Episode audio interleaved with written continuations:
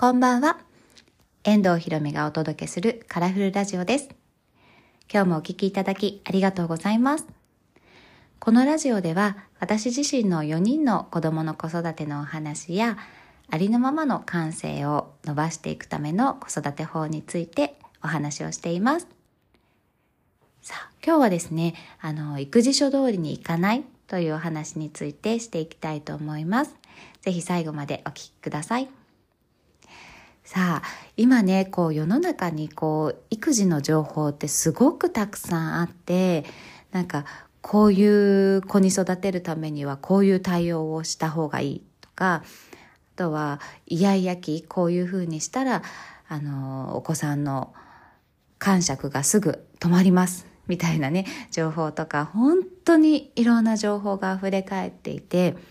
の長男今10歳なんですけど長男がちっちゃい頃はまだねこんなにたくさんの情報は溢れてなかった。あのネットで検索とかすればねもちろん出てきてけど今みたいにこう YouTube とかインスタとかもう本当にたくさん情報が出てるじゃないですか。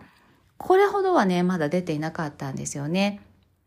でも今はもう本当に多いからなんかこう真面目なお母さんたちはそれを一生懸命こう勉強してで育児に実践しようとしてるんだけど、まあ、なかなかそれ通りにはいかないこともあったりしてでそれでこうやっぱりうちの子はできないとかなんか私がうまく対応ができないとかっていうふうに悩んでしまう方も多くて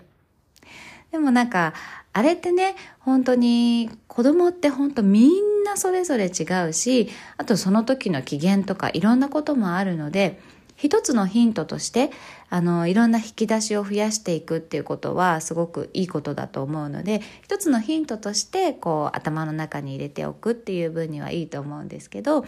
なんか、こう、うまくいかなかったからダメとかね、そういうことはもう絶対考えないでほしくて、なんかこう、楽しみながら、あ、これやってみようかな。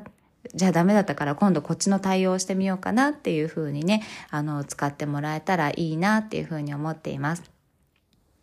あの私もねなんかよ教室とかでも先生4人もお子さんいてでもイライラしないんじゃないですかみたいなこと言われるんですけどもうね全然そんなことない。もうね家ではイライラしかしないっていうね ぐらいね。本当になんかこう穏やかに言い聞かせてあげるのが一番いいっていうのはねもう本当に私はよくよく分かってはいるんですけどでもね男の子4人なんでなんかもう静かにね言い聞かせたりしてもね誰も聞いてない。全然まず耳に入ってないんですよ。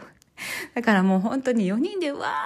ーとかってねもう暴れてもみんなでね楽しくなっちゃってやってる時とかはもうなんかお鍋とかカンカンカンとかってやって一回もうこっちに注目を向けてからじゃないと話を聞いてくれないとかっていうことももう本当に普通に毎日起こっているので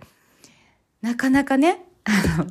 そううまくはね、いかないんですよね。穏やかにね、接して話を聞いてくれたら一番いいなと思うけど、現実はなかなかそううまくはいきません。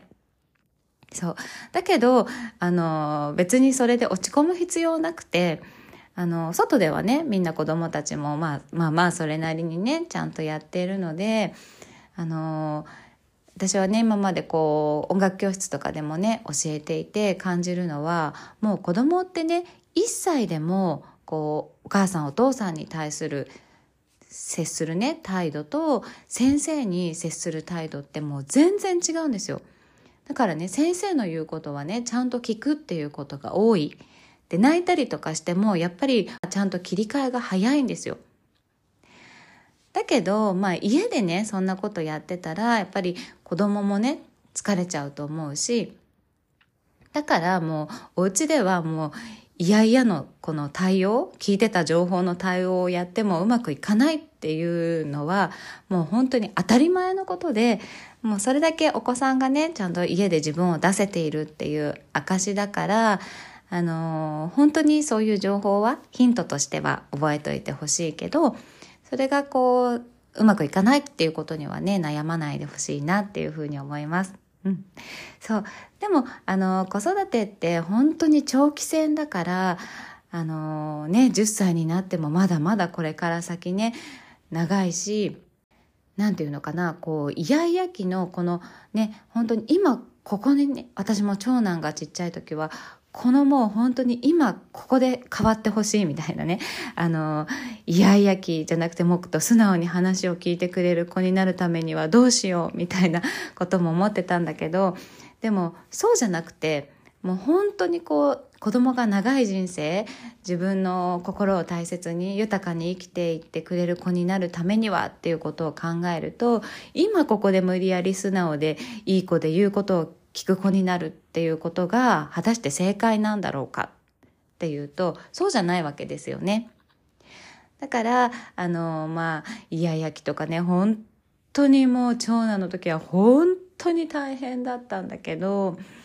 なんかこうどこかねその情報もホッとできる情報をぜひ探してもらってで、この今ね、一生懸命お母さんお父さんがこう、いやいやに対応している、悩みながら対応していることが、お子さんの絶対心の力強い土台の力となって育っていってくれてると思うので、あの、こ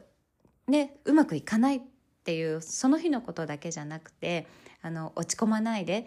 ああ、今日も疲れた。今日もでも頑張った。一日ちゃんと子供を元気に過ごさせたってね、いっぱいいっぱい自分を褒めて、あの、育児書通りにはいかないことがほとんど。ね、うまくいったらその日はラッキーっていうぐらいにね、考えて過ごしてほしいなと思います。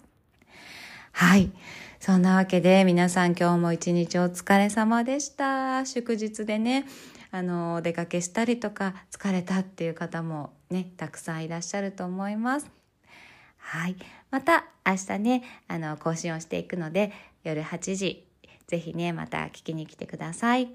では、皆さん、今日も一日お疲れ様でした。さようなら。また明日。